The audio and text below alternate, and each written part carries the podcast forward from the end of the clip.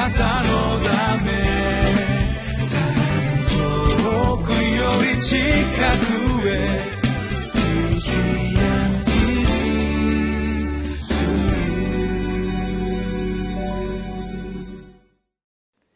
八尾福音教会あけぼのチャペルの伊藤勝利です今日は2月8日金曜日ですそして今日の聖書の箇所はマルコの福音書13章1節から13節まで。そして今日のタイトルは終わりの日の試練に耐え抜く揺るぎない信仰。今日はイエス様が将来起こることをお話になられました。このところからご一緒に教えられてまいりましょう。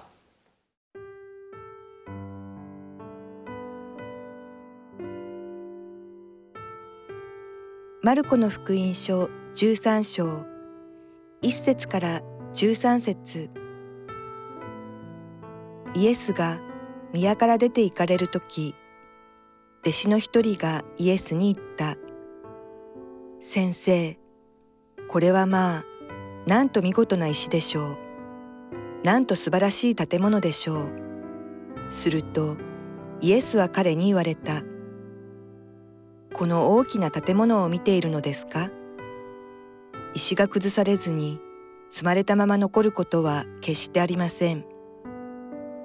イエスがオリーブ山で宮に向かって座っておられるとペテロヤコブヨハネアンデレが密かにイエスに質問した「お話しください。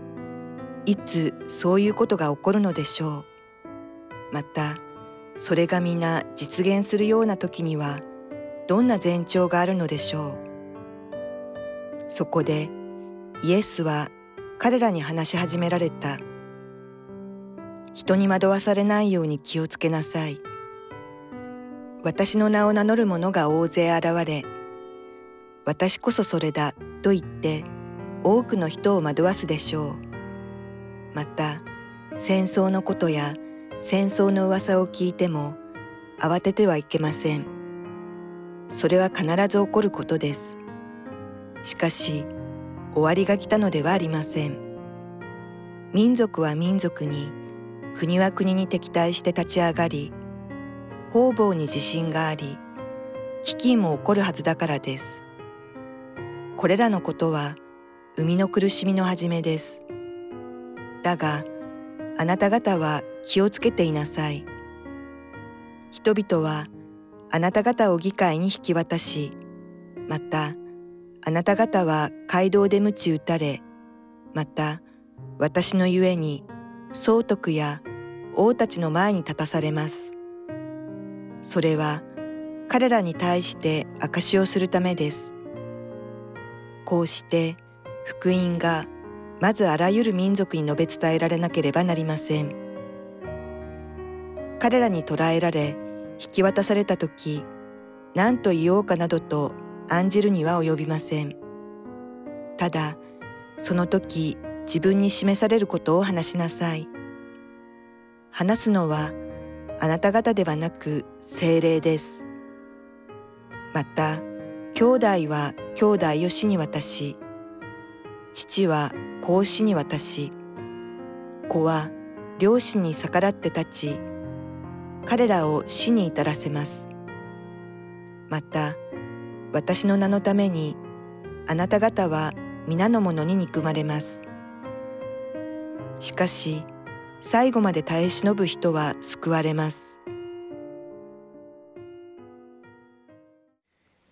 今日はイエス様が終わりの日にどんなことが起こるのかという前兆そのお話をなさるとともにその中で一番気をつけなければならないこととして惑わされないように気をつけなさいとおっしゃったところが重要な部分になります。惑わされないように。つまり真理を装って破滅の道へと誘い込む偽預言者たちが現れるというのですね。そしてこの「御言葉から」というところにも書かれてあるんですけれども霊的分別力を持って本物を見分けなければなりません。というわけなんです。いやそれはもう本物を見分けなければならないのは分かるんですけどどうやったらいいんですか？というのが正直な感想ではないでしょうか？本物は見分けたいですよね。でもどう見分けていいかわからないからだからこそ困るんですよね。この霊的分別力っていうのも難しいですよね。そんな分別力どうやったら身につけることができるんでしょうね？今日は皆さんとどうすれば本物を見分けられるのかということのヒントを見つけたいとそう思います。昔江戸時代の頃の話ですけれども両替商に、えー、一人の少年がデッチ奉公に入りました。そしてご主人は彼に小さな1枚のですね小判を渡しそしてそれを一日中見ているようにと言いました。彼はじっとそれを一日中朝から晩まで見見続けたのです。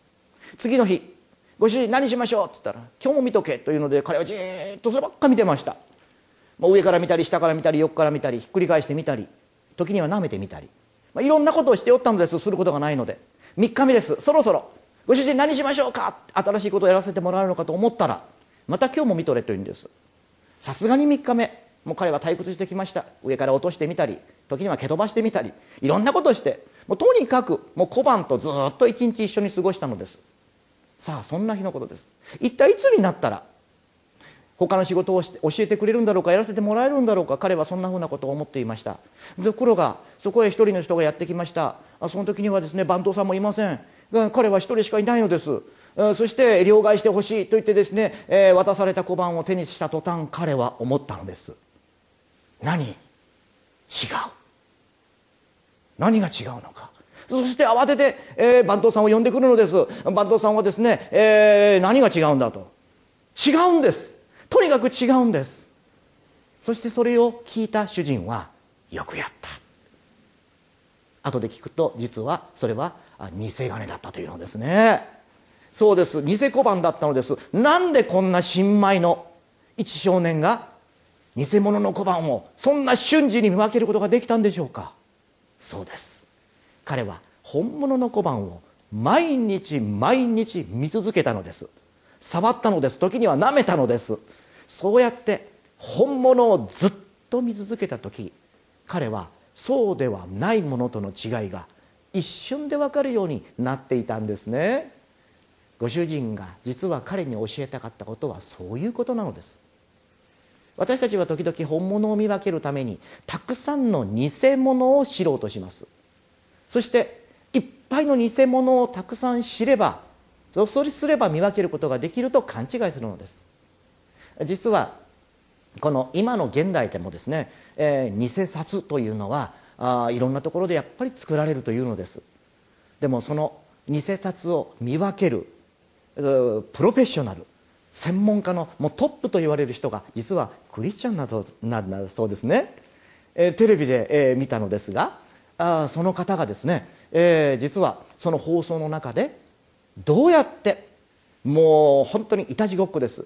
新しいいろんなですね、えー、特別な光を当てるとしか見えないというかホログラムとかいろんなものをして本物と偽物との違いをですね分けようとして作るのですがそれもそっくりにしてくるんだそうです。でもそんな中でそれでも本物をしっかりと見分けていくための一番大切なことは何ですかと聞かれてこの方がこう答えておられました。本物を徹底的に知ることです。とおっしゃった？なるほどと思いました。より多くの偽物の種類をたくさん知っていることではないというのです。偽物の種類にはキリがないというのです。でも本物を本当によく知っているならばそれとは違うものを見抜くことができる。見分けることができますというのですね。ここに大切なヒントがあります。私たちが本物を見分けるためには本物をよく知ることだということなんです。ですからいろんな偽物がやってきてもあの偽物がこの偽物がそこに目を留める必要がありません。本物を知っていれば偽物はあので違う手に取った瞬間に違うって思ったように。時には何がどう違うのか説明ができてできなくてもいいんです。違いがわかる。違うって思えばそれは偽物なのです。私たちは福音というイエス様がくださったこの素晴らしい宝御言葉。ここには最後に御言葉からの中にも先ほどの言葉霊的分別力を持って本物を見分けなければなりませんという言葉の後にこう続いていますね。その基準は聖書の言葉だけです。聖書の言葉をしっかりと私たちは見分けていく必要があります。詩編119編を言いますと御言葉の戸が開くと光が差し込みわきまえのないものに悟りを与えると書かれてある場所がありますね。御言葉の戸が開くって何なんでしょう？開くっていうことは閉じることもあるんでしょうか？あります。もし御言葉がその文字としてだけ読まれてしまうならば実はそこに語られている神様の真意が伝わらないということさえありえるんです。ですから私たちは神様が私たちにお伝えになりたい真意をしっかりと汲み取って御言葉を読まなければ文字面だけでは実は誤解してしまうような表現だって聖書にはいくらでもあるんです。ですから御言葉の戸が開くとはイエス様がおっしゃった真意を精霊様によって正しく受け止めさせていただく。これが御言葉の戸が開くということです。わきまえのないものに悟りを与えるとあります。そうなんです。精霊様が私たちに御言葉の真意を教えてくださいます。だからこそ私たちはこの本物を見分けるのは私の勉強や努力や熱心ではありません。教えてくださる精霊様にしっかりと聞く必要がありますね。精霊様は私たちにイエス様の語られたこの御言葉の真意を私たちに悟らせてくださる助け主です。ですから精霊様に聞きましょう。そしてしっかりと本物を見続けましょう。そうするならば偽物を見分けることができるようになるのですから。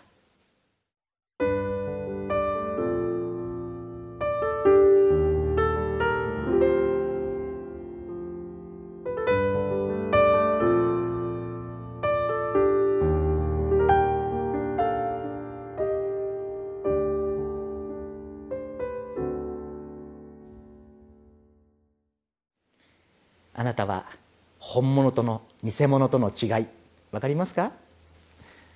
あんまり固く難しく考えないでください。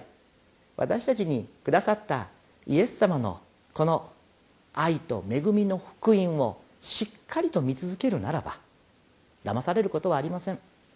行いによって救いを得ようとしたりもっと努力し熱心にするならば神様が愛してくださるとかそんなことはありません。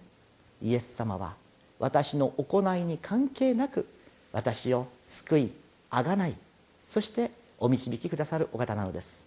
これが恵みの世界です。